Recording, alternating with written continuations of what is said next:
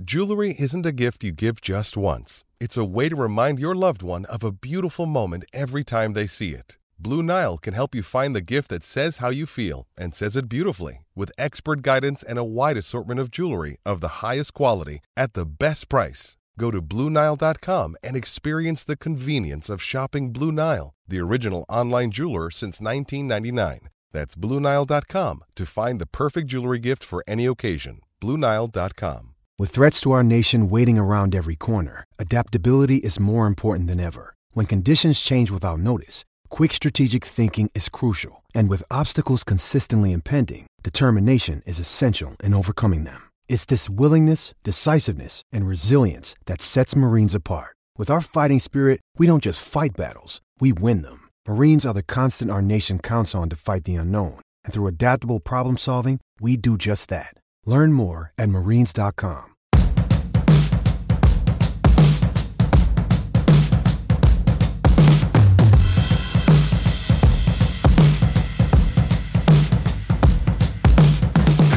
Hello and welcome back to the H2P podcast here on DK Pittsburgh Sports Podcast Network.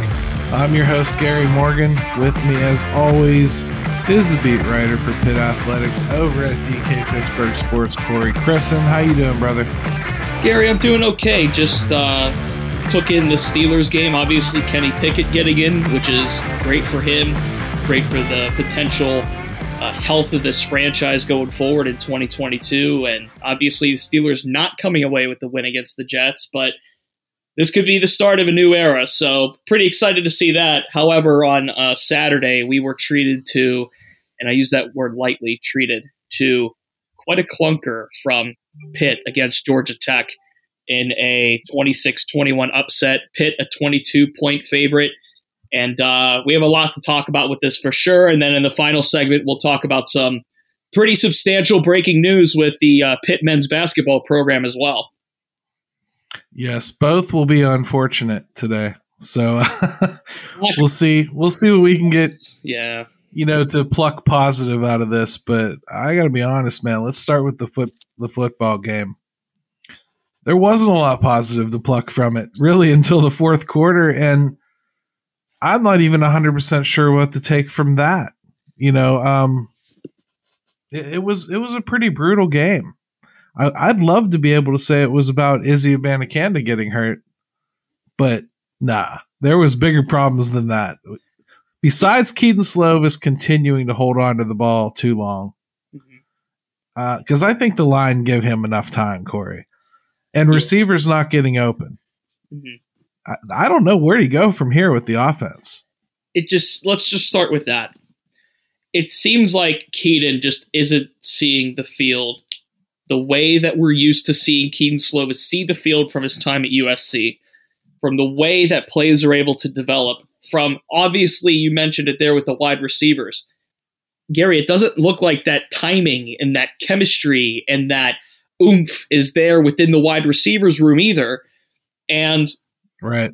We talked to Tiquan Underwood this week about all of that developing and opportunities coming and seizing those moments here's the big thing that stood out to me about Pitt's passing game. There was a lot from it. Here's a small example of it. Kedon Slovis did not complete a pass to a wide receiver until there were less than two minutes and 30 seconds to play in the first half. So you have right how many game minutes of action where nothing is coming, no production, from the wide receivers. No Mumpfield, no Jared Wayne, who's usually reliable, no Bub Means. I think his number was only called twice in this game. And obviously, Jaden Bradley gets the two touchdowns in the fourth quarter, which by that point, I mean, the air was already sucked out of the stadium. I mean, you saw crossed arms on the pit sideline. It just absolutely. It, it really didn't matter. I mean, did it, did it really matter if Jaden Bradley catches two touchdowns? The box score doesn't look bad for Slovis. 26 of 45, three touchdowns, one interception, 305 yards. But this is not a, a, stat sheet game. This is an eye test game. And the fact of the matter is, Pitt failed just about, uh, at least on offense, Pitt failed just about every component of the eye test. The run game wasn't there. I know Izzy Abanikanda getting hurt has a little bit to do with that, but even then, when he was in the game, 10 carries, 31 yards, 3.1 per carry, he was still ineffective. And of course, Absolutely. play calling That's and actually, scheme has to do with it. Let's finish up talking about the wide receivers because I think it might take up the rest of this intro. Um, honestly, yeah. I'm not real big on pretending to be a guy that can look at the all 22 stuff and and pick apart everything I see. So I'm not going to pretend to be the expert here. But we talked about Bub Mo- Bub Means not getting his number called. I don't know that I saw many opportunities where his number would have been called. He was not open. Mm-hmm. And that is not a good secondary they were playing. Right. There's no way that this brand new coach coached them up that much in four or five days mm-hmm. that, that suddenly they were glue on every wide receiver. He's right. just not getting separation. You're right. You mentioned Brent Key, by the way, interim head coach, takes over for Geoff Collins, who was fired on Monday for some reason, I keep going back to what Shane Simon told us earlier in the week. And Shane Simon, obviously Notre Dame transfer, he experienced at the end of last season Brian Kelly leaving Notre Dame's program to go coach at LSU. Marcus Freeman takes over before the bowl game, the Fiesta Bowl against Oklahoma State. And I asked Shane, I said, look, you've been through this. What is that like? Having a head coach leave, he's got some pedigree, does Brian Kelly too. And he was like, yeah, like it was crazy, etc. And then he's what he said that stuck out to me was we all kind of galvanized around Coach Freeman. So right. is this the case of the classic addition by subtraction for Georgia Tech? Where Geoff Collins didn't have the locker room, where he didn't really have it together. Now he's gone, and the players have a little more extra passion and they're playing with a little more extra grit for Brent Key there's a quotient to that, but it's obviously not the reason why Georgia Tech won. To the pit wide receiver. Certainly. I I agree with you. I'm just yeah. I guess the only reason I even brought it up is because it's not like they got out game planned here. Mm-mm. They just got out physical on the line and they absolutely did not get open. I'll be honest too. On top of that, Kedon Slovis does not display the ability to throw people open. I'll be honest too. I think Pitt got out coached here. Yeah. I think Pat Narduzzi got outcoached in some ways. The game planning, you could talk about Frank Cignetti and, and what Pitt was able to do early on. Three drives, five yards, three three and outs. No pop, no sizzle, no fire, no fun, no pizzazz with this offense that you bring in playmakers like Konata Mumpfield and Bub Means from the portal. You have a really electrifying tight end and Gavin Bartholomew coming back. You have a steady hand handed Jared Wayne, and nothing was able to develop. The pass protection was better than it has been. I'll give you that. Yeah. I think it was. And this, by the way, despite starting a, a four offensive linemen, either reserves or out of place. The only consistent, rock solid starter that was in there was Marcus Minor at left guard.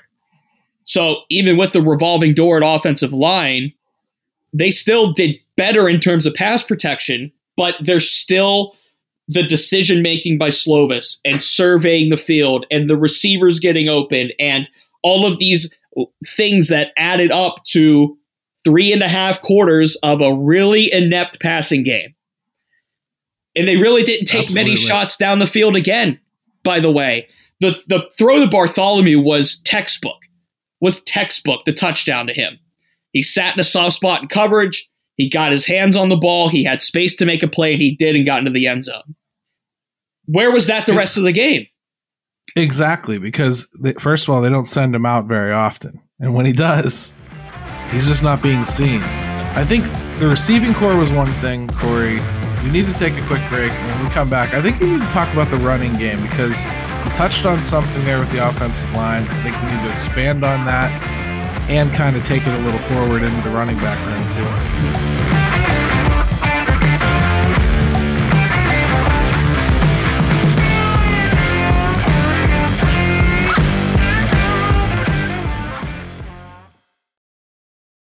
When you need mealtime inspiration, it's worth shopping Kroger, where you'll find over 30,000 mouthwatering choices that excite your inner foodie. And no matter what tasty choice you make, you'll enjoy our everyday low prices, plus extra ways to save, like digital coupons worth over $600 each week. You can also save up to $1 off per gallon at the pump with fuel points. More savings and more inspiring flavors make shopping Kroger worth it every time. Kroger, fresh for everyone. Fuel restrictions apply. Another day is here, and you're ready for it. What to wear? Check. Breakfast, lunch, and dinner? Check. Planning for what's next and how to save for it? That's where Bank of America can help. For your financial to dos, Bank of America has experts ready to help get you closer to your goals. Get started at one of our local financial centers or 24-7 in our mobile banking app. Find a location near you at bankofamerica.com slash talk to us. What would you like the power to do? Mobile banking requires downloading the app and is only available for select devices. Message and data rates may apply. Bank of America and a member FDIC.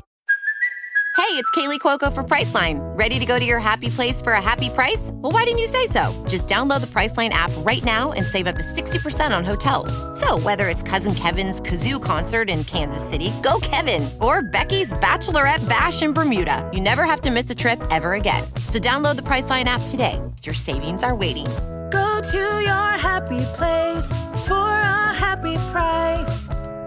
Go to your happy price, Priceline.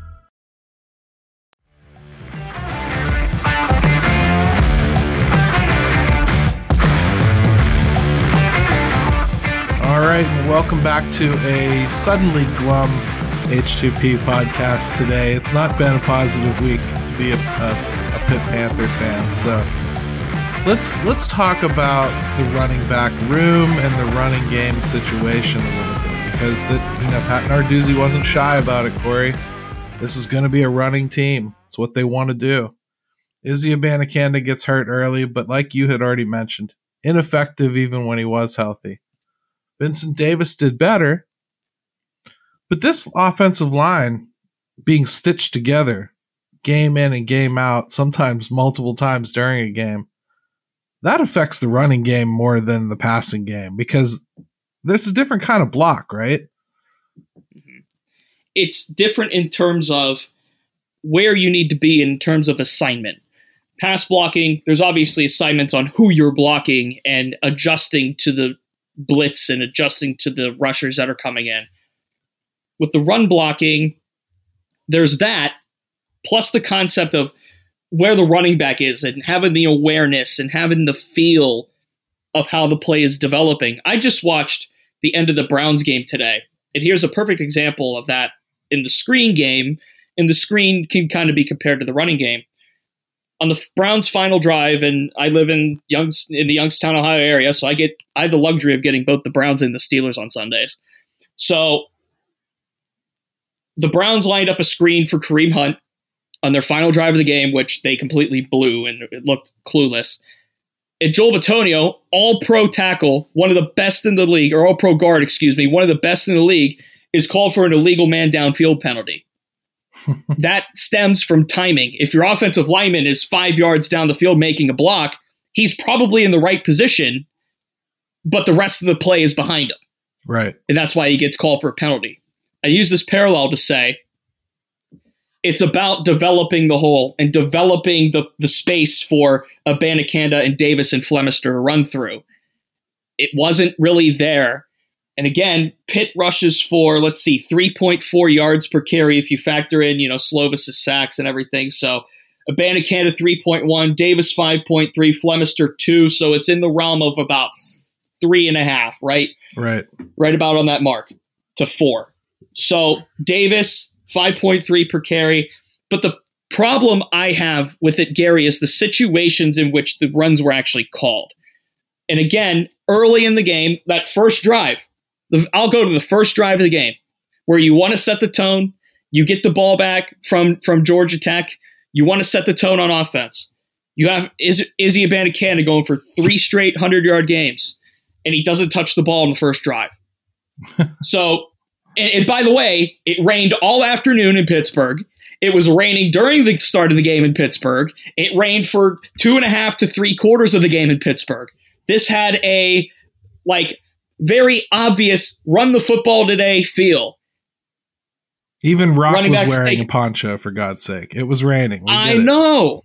I know. So the fact that Pitt, in Georgia Tech's pass defense isn't bad, but the run defense is not as good as their pass defense.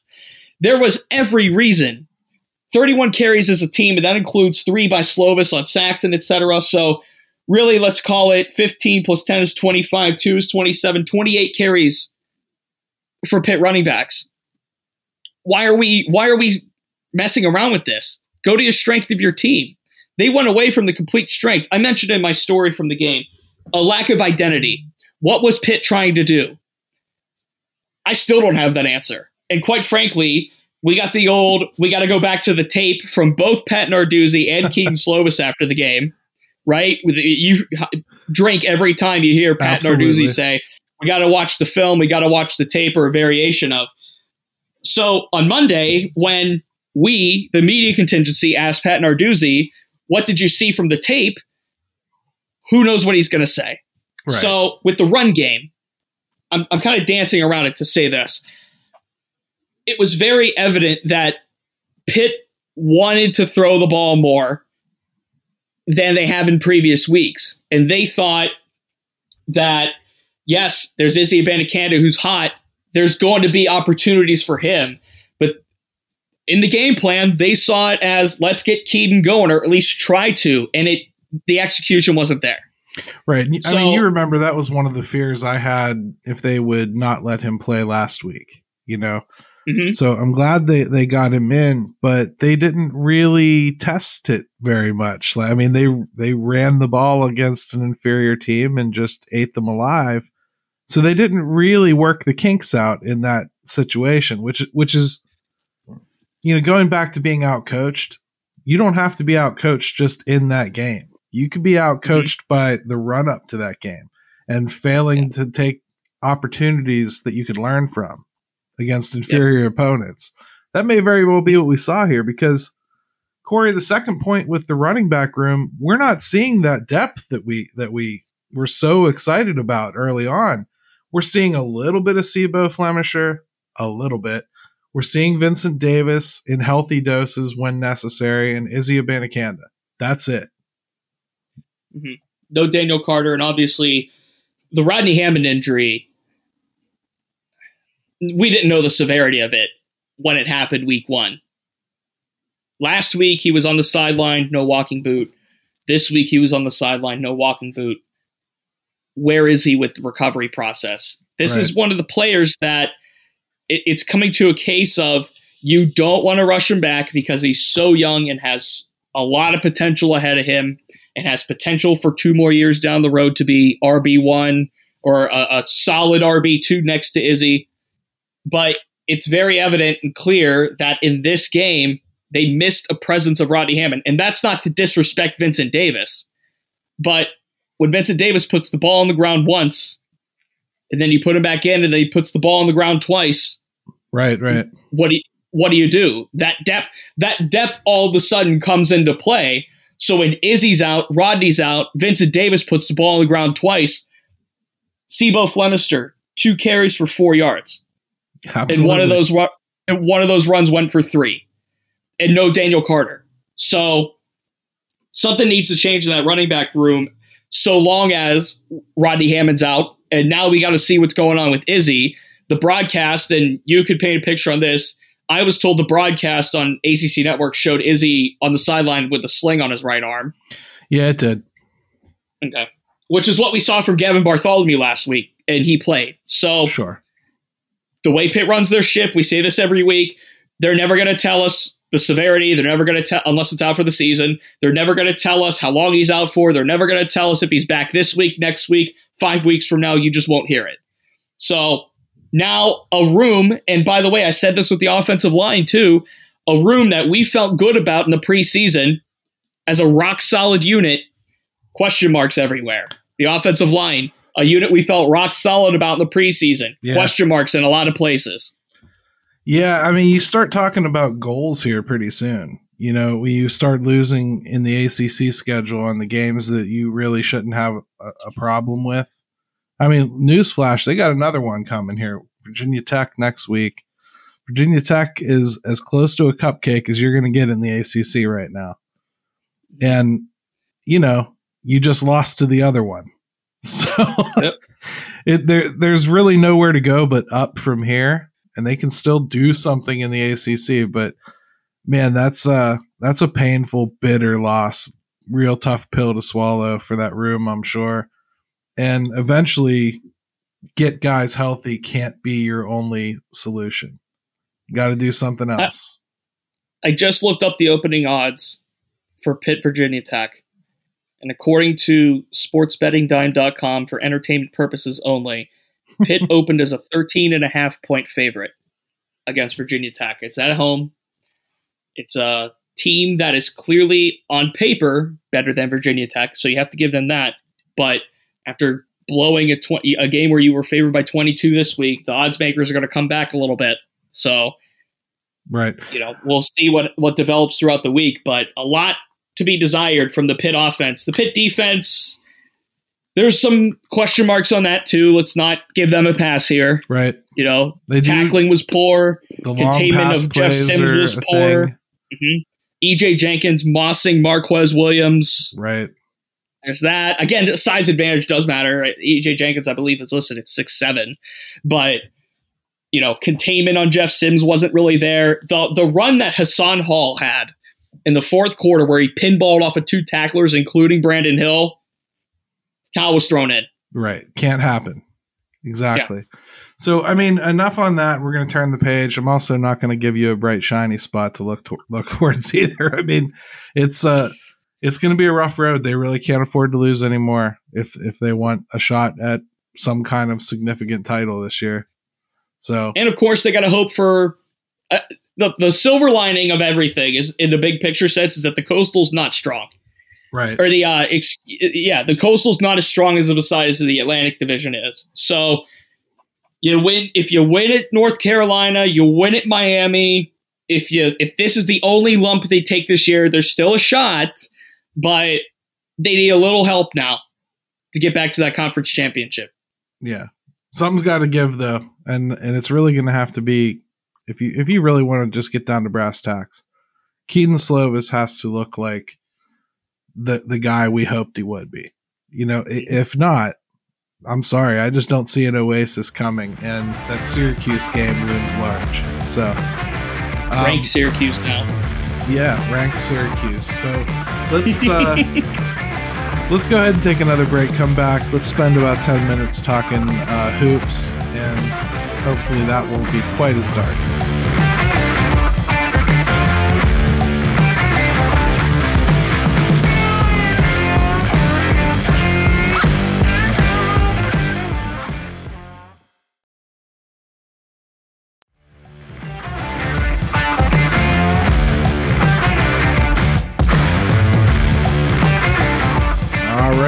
Welcome back to the H2P podcast here on DK Pittsburgh Sports. Corey and Gary with you, and we promised some pit hoops. And Corey, you're the newsbreaker here, so I'm going to let you go ahead and break your news. Yeah, a source informed me on Sunday morning that John Hugley, Pitt's leading scorer, their leading rebounder on the men's basketball side, uh, sprained his knee in Friday's practice and is expected to miss a few weeks of action of practice and preseason, whatnot. So, number one, I was not told the severity of it, but based on the context of is expected to miss a few weeks, that could either dictate the severity or that could mean they're going to be super duper cautious about Hugley's workload and how much he's on the floor and how much he works out through the preseason. And obviously, with two exhibitions before the season opener against Tennessee Martin on November 7th. Right. So, this is a setback for the Pitt basketball program. I'm not trying to make light of this. It, it's a setback in terms of developing rapport with the transfers. We talked about the transfers last week that came in, the three that Pitt brought in about developing chemistry on the front court with the with the twins, with the uh, Diaz Graham twins, with Fede Federiko. It it it it puts a roadblock in front of all of that.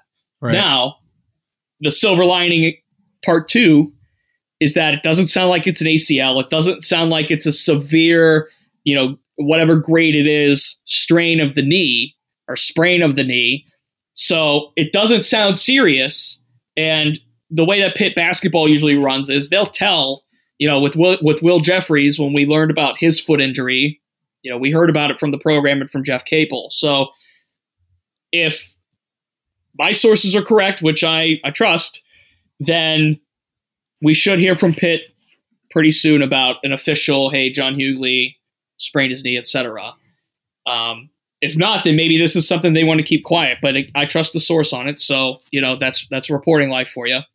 So yeah, and they and Gary, Pitt basketball doesn't really. Of, Pitt basketball really doesn't start with with cupcakes. This isn't like it, like uh, any other year where everybody they play is is like a Division two school for half a month, you know, to build up their record. They they start out with TN Martin, but then they go right into West Virginia, Michigan, you know, ASU. I, they got some some tough some tougher contests there at the very beginning. So.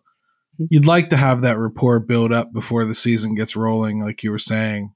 But sounds mm-hmm. like there's a chance he could at least get a week or so in before the season starts if everything checks out. The way it sounds is if it's quote unquote a few weeks, the season opener is four weeks and five days from this moment that we're sitting and recording. So the way that I would play this, if I'm Jeff Capel and I'm not, is that I would hold him out for the two scrimmages against Clarion and Edinboro. And if he's ready to go for Tennessee Martin, you test it there. I would expect on a safe end to see him for November 11th against West Virginia. Just on a safer end. If this if this injury is is what we're hearing it is.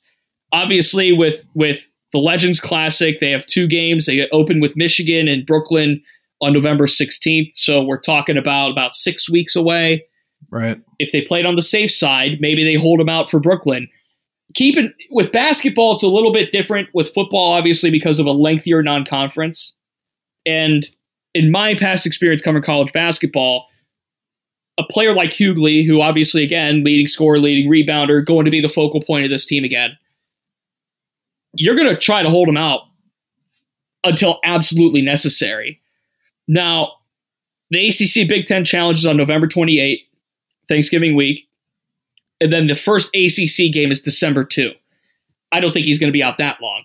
But point is, if Pitt really wanted to be careful, they're not going to rush Hugley back in any way, shape, or form. And the, I would say, latest you would see him, and I don't think this will happen, is December 2 against North Carolina State for the first ACC game. Now, I think we see him much sooner than that. It could be in that Barclays game against Michigan on November 16th.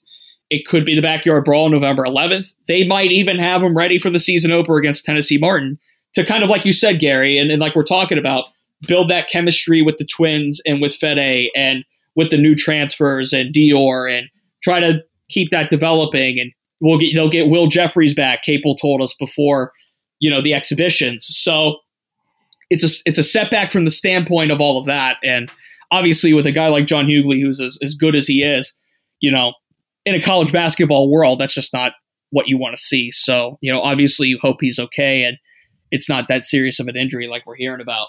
Absolutely. So, hey, we got about five minutes left, Corey. I think we should probably talk about the women's basketball team a little bit too. They're starting up uh, on the same day, November seventh, against Coppin State. Um, how's that team looking this year? Any any uh, notes that you have on that? Um, here's what I'm hoping to see with Pitt women's basketball this year. And look, we're expecting along the lines of the men's program, right? We're expecting to see a little bit of improvement 11 and 19 overall last year, uh, but they finished non-conference 9 and 2. So really, the trouble comes from the ACC, and ACC women's hoops is strong. I mean, yeah. Louisville, Notre Dame, North Carolina, Duke, Syracuse is going to be on the rise this year with Felisha Legette-Jack taking over that program. It's going to be a tricky year for the Pitt women's basketball program. Now, there's there's two big positives here I want to stress. Number one, four starters are returning to this team. Number two, seven of their eight top scorers are returning, including Dayshanette Harris, nine point or uh, just under 10 points, 2.9 assists, 2.9 rebounds. She shot a career high 34% from three point range last year. So they're bringing back the pieces for this team to make those next steps. And I don't want to sound like a broken record when I talk Pitt hoops from the men's or the women's side, but there's some parallels to draw within the two, Absolutely. other than maybe the other than maybe the women's program not grabbing a recruit and a commit to the to the level of a Dior Johnson. You know, this is ultimately going to come back on coaching. This is ultimately going to come back on development and growth. Um, you know, you got Amber Brown coming back. She's she's a, you know, what's the phrase? Um, consistent, steady. Um, you know, always healthy. She started 80 games in her career. Like there's good pieces to build from. And obviously, five newcomers to this team is going to help. You got uh, Gabby Hutcherson coming over from Ohio State, uh, Shanice Lewis coming over from Maryland, which is a really damn good program as well. Um, you got three freshmen coming in, and there's going to be some additions from there. So I like what Pitt Women's Hoops is doing as well, in the same vein that I like what the men's team is doing. Good looking good on paper, but where do they put it together? And again, I would argue the women's side on the ACC is tougher to compete in than the men's side. I, I think I, I think you're right about that. I was gonna I was gonna suggest the same, and I also think that women's basketball, at least on the collegiate level right now, is probably where the men's was. You know, good ten years ago, where it was a little more developmental. Like mm-hmm. you actually kept your players a little bit longer. I don't see the transfer portal affecting them nearly as much. So it, it's nice when you can have that many returning starters and all those scorers like that. I think it leads to building something instead of just trying to catch lightning in a bottle every year. Mm-hmm. And look, again, at the end of the day, this is going to fall back on the talent's there, right? Dayshanette Harris, a senior. You know, I talked about Amber Brown, another senior. Lewis, a grad transfer coming over from Miami. There's strong pieces on this roster, and ultimately it's going to come down to Lance White and his staff and, and what they can make out of this. In an ACC where, again, Jeff Walz at Louisville, tremendous coach, tremendous program. What Syracuse is building now with Felisha Legette-Jack, a, a storied alum, probably the best, in fact, the best women's basketball player in that history of that program. Um, what Notre Dame does as a program, what Carolina's building, what Duke's building with uh, Kara Lawson. You know, there are strong programs in this conference to compete against. And you want Pitt to get off, you know, we talked about the non conference with the men's side. You want the women's side to get off on a right foot with the non conference. And there's there's plenty of opportunity for them to do that as well. So I think this is going to be an improved season from the women's side based on personnel, based on what White has brought in in terms of stacking a depth chart and stacking rotations and stacking let's call it three bench pieces and four bench pieces that could come in and rotate. Yeah. So they got it's nice, going to be a good. They have a nice shooting back. Side. They have a nice shooting backcourt too. So mm-hmm. I, I actually like that aspect of the game. They move the ball well. I'm I'm mm-hmm. excited to watch them a little bit this year too. So we should probably finish with something positive, Corey. Like besides mm-hmm. like the women's basketball team coming along, I think um, the other thing we can look forward to is that Pitt games are going to get earlier. I mean, they're not going to be. oh man, I always joke about the NFL that they put the bad teams on at one o'clock. That's uh, true. I don't want to make this. I don't want to make the same joke with Pitt. Uh, it's a 3:30 kickoff against Virginia Tech. That was predetermined.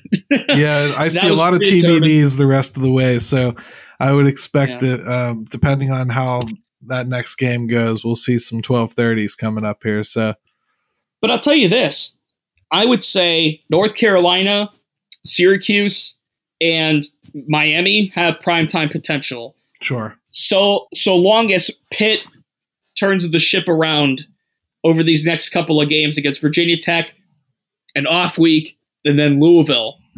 So if Pitt could win these next two, going to North Carolina at by my math five and two, then feeling a little bit better about things. Right. But right now we're talking about how do you beat Virginia Tech?